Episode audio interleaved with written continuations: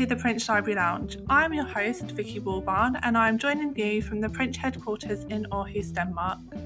Here on the Princh Library Lounge, we have insightful conversations with library professionals from around the world, where they will share their thoughts on topics that are important and impactful to the library community. We hope you enjoy the episode, so let's get to it. Princh Library Lounge is brought to you by Princh, the preferred printing solution in Scandinavia. Princh is a user friendly printing solution made for libraries with libraries. Check out princh.com for more details.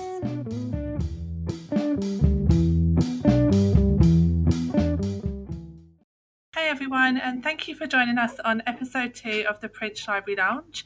I'm very excited today to welcome both Beth Crist and Meg DePriest, who will discuss their thoughts on the topic of library fines. Beth is a youth and family services librarian at Colorado State Library, and Meg is a library consultant at California State Library as well.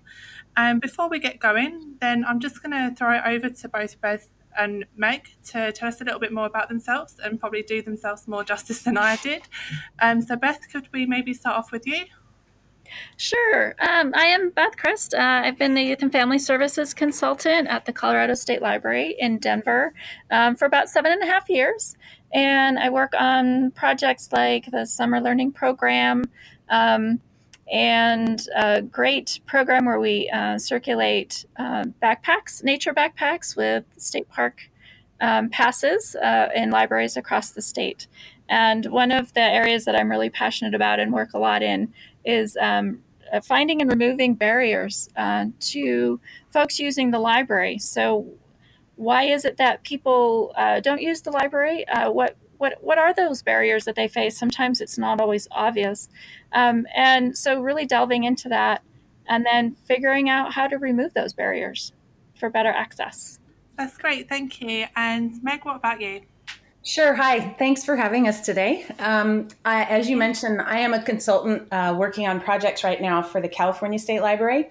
But before moving to California, I worked for Beth at the Colorado State Library uh, on an early literacy grant that she wrote. Um, and in the research component of the grant, um, there there was a there were focus groups with parents of young children, and they reported that fines and fees were a barrier to their use of their libraries. So I was put to the task of seeing what kind of data there might be in the professional and research literature examining the effect of fines and fees on borrowing behavior. And that lit review became the Colorado State Library's uh, white paper advocating for the elimination of fines and fees on children's materials. And Beth and I have been watching this movement of dropping late fines take really take off as public libraries all over the country are joining in. Great, thank you both so much. And yeah, just to maybe um, set the scene a little bit um, before I hand back over to you. Um, so I think it would be fair to say that there's been a debate going on in the library world for some time um, about whether there should be uh, library fines.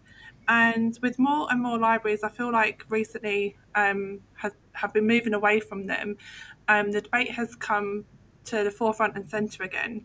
And just like any debate, any discussion, there's always two sides. So some people think that they're necessary um, for some reasons, and then others, um, like you mentioned, um, believe that they're they're not necessary. Um, so, um, Meg, could you just tell us a little bit more about your take on uh, fines and just generally what side of the fence you fit up, uh, sit on? Sure, sure. Um, first, I think it's important that we define our terms, uh, just because not everyone uses the same language when talking about fines and fees. Um, when we talk about fines, we're talking about the charges you incur when you return your materials late to the library. Um, they accrue each day until you return your, your books um, or your materials, um, and they're usually small. Library Journal reported that they average around 17 cents per day in public libraries but they do add up. Uh, and in many instances, libraries will at some point block your account if you haven't paid your fines. So that's what we're talking about. Um, fees, on the other hand, are the money you pay if you damage a book or lose it, or it needs to be and it needs to be replaced. Uh, fees can also refer to the cost of using things like the copy machine at the library. So when we're talking today about fines, we're talking about late fines. Yeah, and I'll jump in here and say that um, traditionally. Um, uh, speaking to your point, your question, Vicky, which is a really good one, there are three main reasons uh, that libraries charge overdue fines. Uh, one is to bring in revenue. Um, another is to get materials back on time or even at all, and to teach responsibility. And in in our research, uh, we've really found out that all three of these reasons are just incorrect assumptions. Um, and the more important reason to eliminate overdue fines is to provide more equitable library service uh, for everyone in each community. Um, overdue fines are really punitive because they affect people in low income situations the most. And in many cases, uh, these people who are the very people that need library services the most don't use the library because the fines make it prohibitive for them to do so. And um, I'm going to tell some some stories that we learned. Uh, Meg referenced our um, SPELL program before. Uh, this was a, uh, supporting parents in early literacy through libraries. It was a grant funded program um, funded through Institute of Museum and Library Services. And so we did these uh, surveys and focus groups with parents in low income households. And um, we heard some really heartbreaking stories uh, from these parents. One of them said that um, she takes her kids to the library and she loves using the library, but she never lets them check out books because um, they might uh, take them home and then she knows they couldn't get back to the library for a long time and they couldn't afford those overdue fines um, because of um, transportation and sometimes they just get so busy they can't come back to the library and um, another uh, parent told us another heartbreaking story. She said she does let her kids check out books and they love to check out books, but as soon as she gets home, she puts them high up on a shelf where the kids can't reach them because she's afraid that um, the kids will lose them or they'll get damaged and then they won't be able to pay um, for those late fines uh, or replacement fees. So, you know, it really, really does affect these kids who are the ones that need access to books the most yeah, that sounds really sad. but can I just um, maybe pick you up on? So you brought up three points, um, and I can just um, hear in the back of my head um, some people saying, you know, there's budget cuts everywhere. It seems like it's affecting every library in every country. Um, so, what kind of advice would you maybe give to people um, that maybe want to do this, but just see it as a cutback in their revenue, something that they just can't afford? what what would you maybe say to them? Sure, um, that's a, a great uh, point, and we definitely hear that a lot. Um, it, it, can be um, frightening, right, to lose this this source of revenue. But again, in our research, we found that it actually isn't as big of a revenue generator as most people assume. Um, in U.S. public libraries, what we're finding is that the income revenue generated from overdue fines is on average only about 1% of a library's total operating budget. So it's very small to begin with. And then when the cost of collecting all those dimes and quarters is added up in terms of credit card fees, postage for overdue notices, collection agency fees, and especially staff time, it really ends up being cost neutral in many cases. Uh, so no revenue is actually lost. And in fact, some libraries actually report that collecting fines costs more than uh, what they bring in when they eliminate their fines.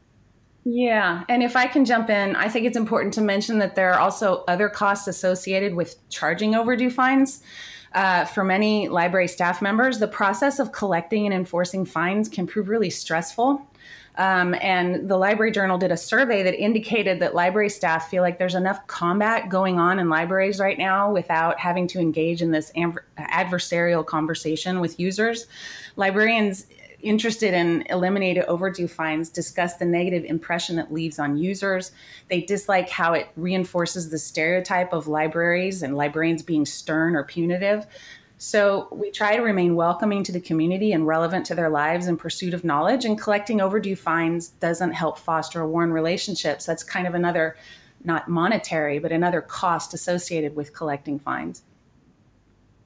Yeah, I can imagine there maybe being a sense of shame as well when mm-hmm. you um, have to bring something back and you know that you're facing that fine when you get through the door and it's I can imagine that it can be quite embarrassing as well. Mm-hmm. Um, so I, I of course understand the um, the argument there for sure. Um, but maybe just to pick you up on another uh, one of your three points as well um, about teaching responsibility.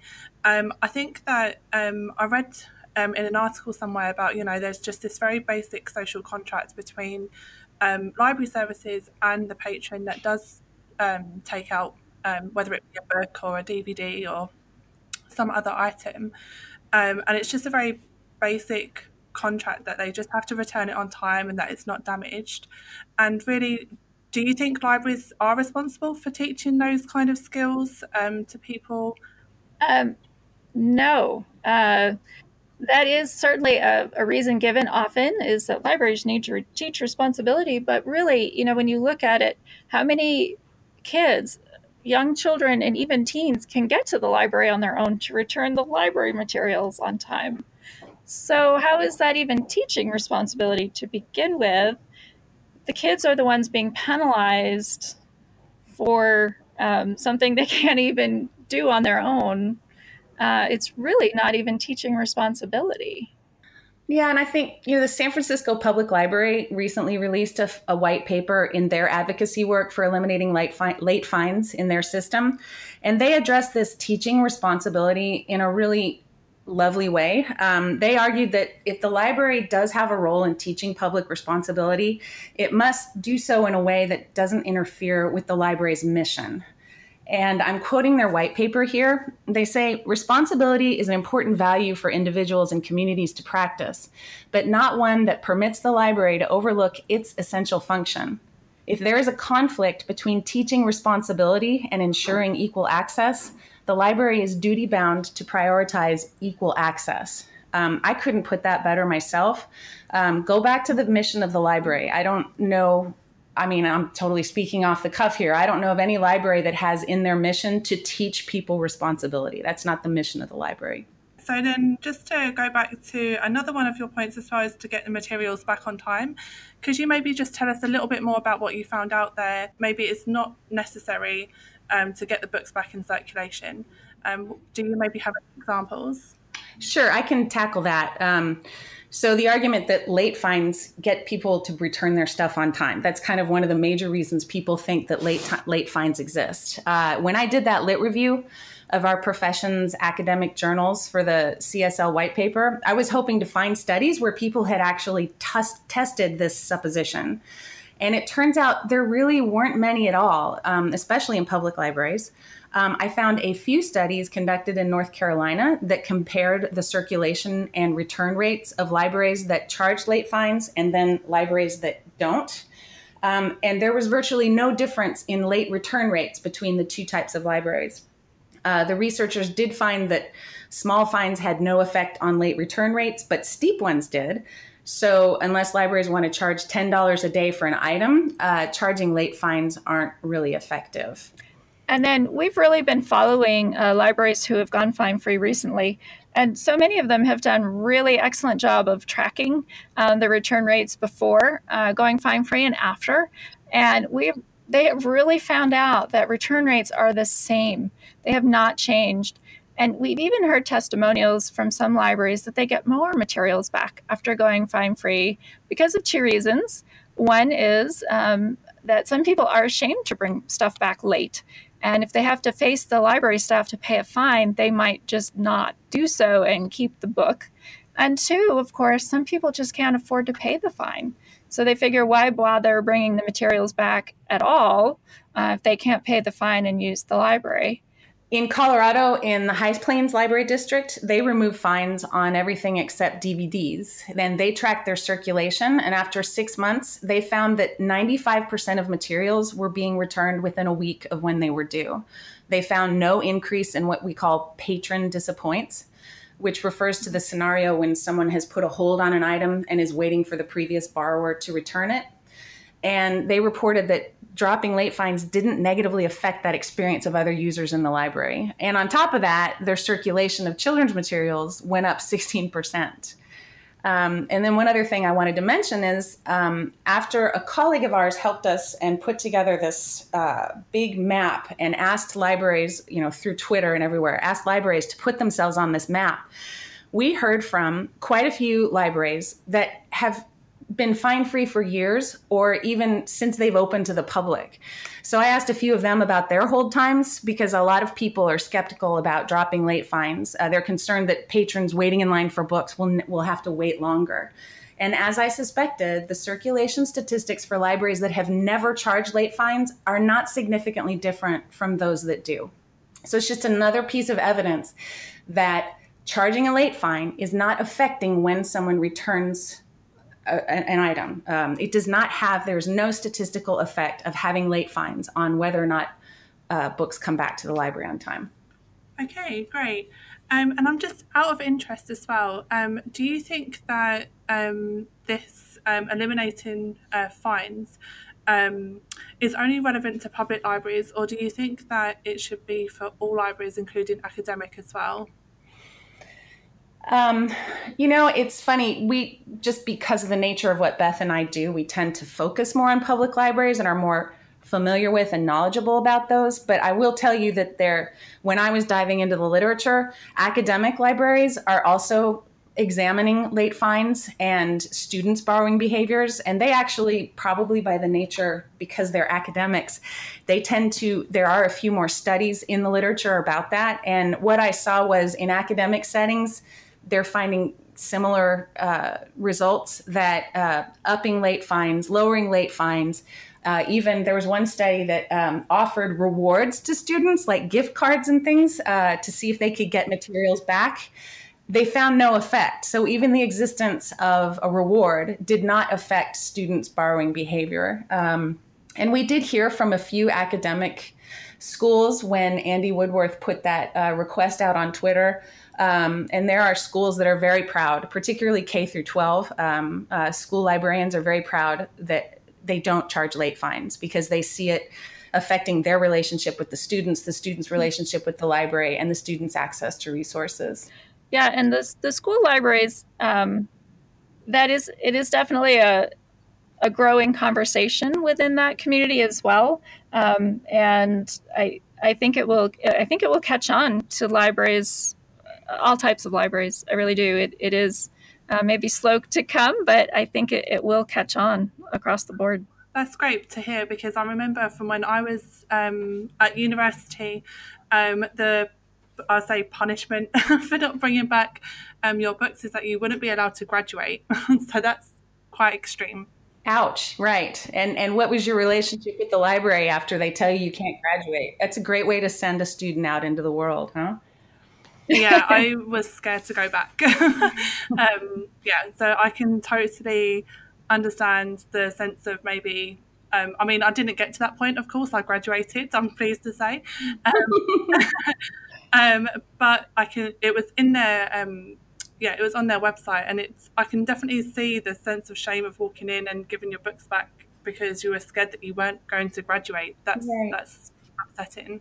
And I think you know that's kind of a, good thing to kind of revisit is this whole um, what what do what do those kind of punitive san- what do those sanctions do to the relationship or people's ability or tendency to come to the library um, and you know researchers are re- going back to public libraries researchers have reported that libraries in economically disadvantaged areas of cities have significantly lower circulation rates than middle class neighborhoods and library users are reluctant to check out books because they fear having to pay overdue fines. Um, low income caregivers surveyed in our research with SPELL identified library fines and fees as one of the factors preventing them from using the library. Um, at a time when libraries fight to showcase their relevance and importance in the community, we should be welcoming all library users, not establishing policies that turn them away, that scare them, that induce a sense of shame, and then reduce usage yeah and i think that yeah it goes back to your earlier point as well that it's really turning away the people that really do need the libraries as well. Mm-hmm. Mm-hmm. Um, that's what they're there for. Right. Beth do you want to go back to um, the fact that so when libraries drop fines sometimes they see some really amazing things happen. And uh, beth maybe you want to talk about salt lake and san rafael and some of those. Yeah please. Yeah so um, Indeed, when when libraries eliminate fines, many of them see see really positive benefits. Um, for instance, the Salt Lake City Library in Utah saw checkouts increase ten percent, uh, and their number of borrowers also increased ten percent. Um, the San Rafael Public Library in California reported an increase of their children's materials uh, and a 40% increase in youth borrowers after dropping late fines for children's materials.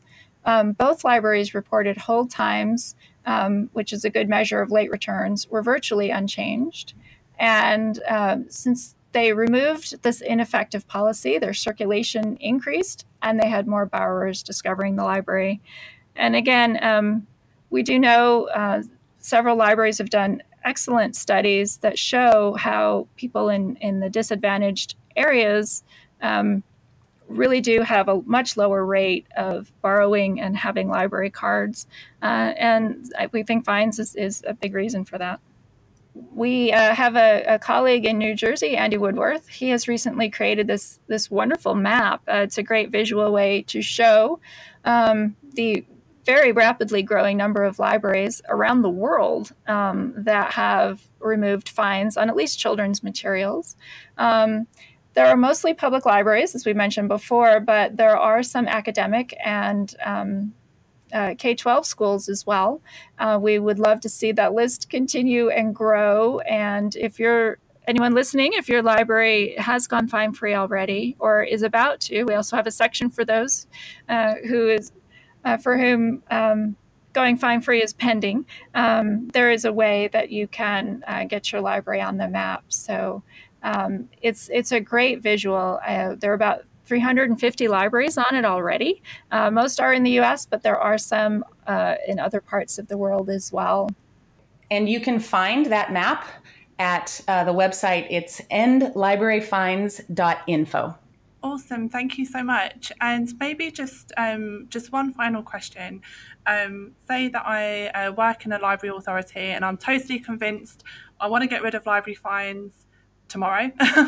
um, what would be my next step, or what would be my next few steps? What advice would you give me um, to maybe bring it to um, my local authority or my director and say, hey, like, this is a great idea. What would I do? Yeah, that's a great question. Um, one thing uh, that some libraries have done uh, for administration boards, community members, municipal entities, and or staff that uh, are perhaps apprehensive about going totally fine free. Some have found it more successful to first eliminate fines on children's materials and then track the return rates and the fine revenue, circulation statistics, and community feedback for six months or a year. And then what tends to happen is it's so successful with none of the negative effects feared, that total fine elimination is a logical and much easier next step. So sometimes starting with that um, smaller pilot project has been really successful. So that's one way to go. Yeah, Beth and I have spent the last few years answering questions about this uh, in webinars, articles, blog posts. Our message is always the same library staff can advocate for policy change. You just need to get all of your ducks in a row we really encourage them, as Beth said, to gather data about their library circulation. Uh, to look at where blocked accounts are more common in their service area. Uh, if they're higher in areas where residents facing economic are facing economic hardship, as many libraries find, that's important information to communicate to your governing board. Uh, we encourage them to understand their library's budget and the costs associated with collecting fines. Um, and to collect input and stories from users, people who are using the library, and then frontline staff who have all those interactions with the users. And to use things like the white paper we produced and the many articles that have been published in the last few years to really build their case. And there have been some libraries that have produced really excellent advocacy pieces that are visual, visually based, um, really rich infographics um, to make the case to eliminate fines, and they found that helpful to um, to bring to their governing bodies and communities to help that to have that information compiled in a compelling visual format. And another excellent new advocacy tool, just um, just over a month old now, is the American Library Association's resolution, just passed in January. Uh, it is their resolution on monetary library fines as a form of social inequity. Uh, this exciting document states that fines are a barrier to library use and access to information. It urges libraries to scrutinize their practices of imposing fines on library patrons and actively move toward eliminating them, and urges governing bodies of libraries to strengthen funding support for libraries so they are not dependent on monetary fines as a source of revenue. And so that can be a really powerful piece. I mean, this is a, this is a major library association and uh, since they have put this forward, we are really hoping that libraries can can use that as a really strong advocacy piece. Yeah, that sounds great. Well, thank you both uh, so much. That just wraps up today's conversation on library fines. So thank you so much for very um, yeah useful insights. I've certainly learned a lot, and I think that everyone listening to this will do as well. Um, but just in case people listening have any questions or want to follow up with you in any way, is there um, a place where maybe they could reach out to sure. you or get in contact? um, yeah, we can certainly. Uh, I'm, I'm willing to provide my email, uh, crist underscore b at cde.state.co.us. Um, please feel free to email me with questions. We can provide lots of resources as well.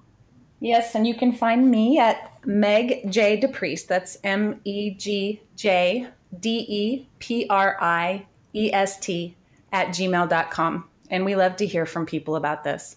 That's great. Thank you both so much. And yeah, look forward to um, hearing responses from everyone on this topic. Thanks for having us, Vicky. Thank you so much. Thank you so much.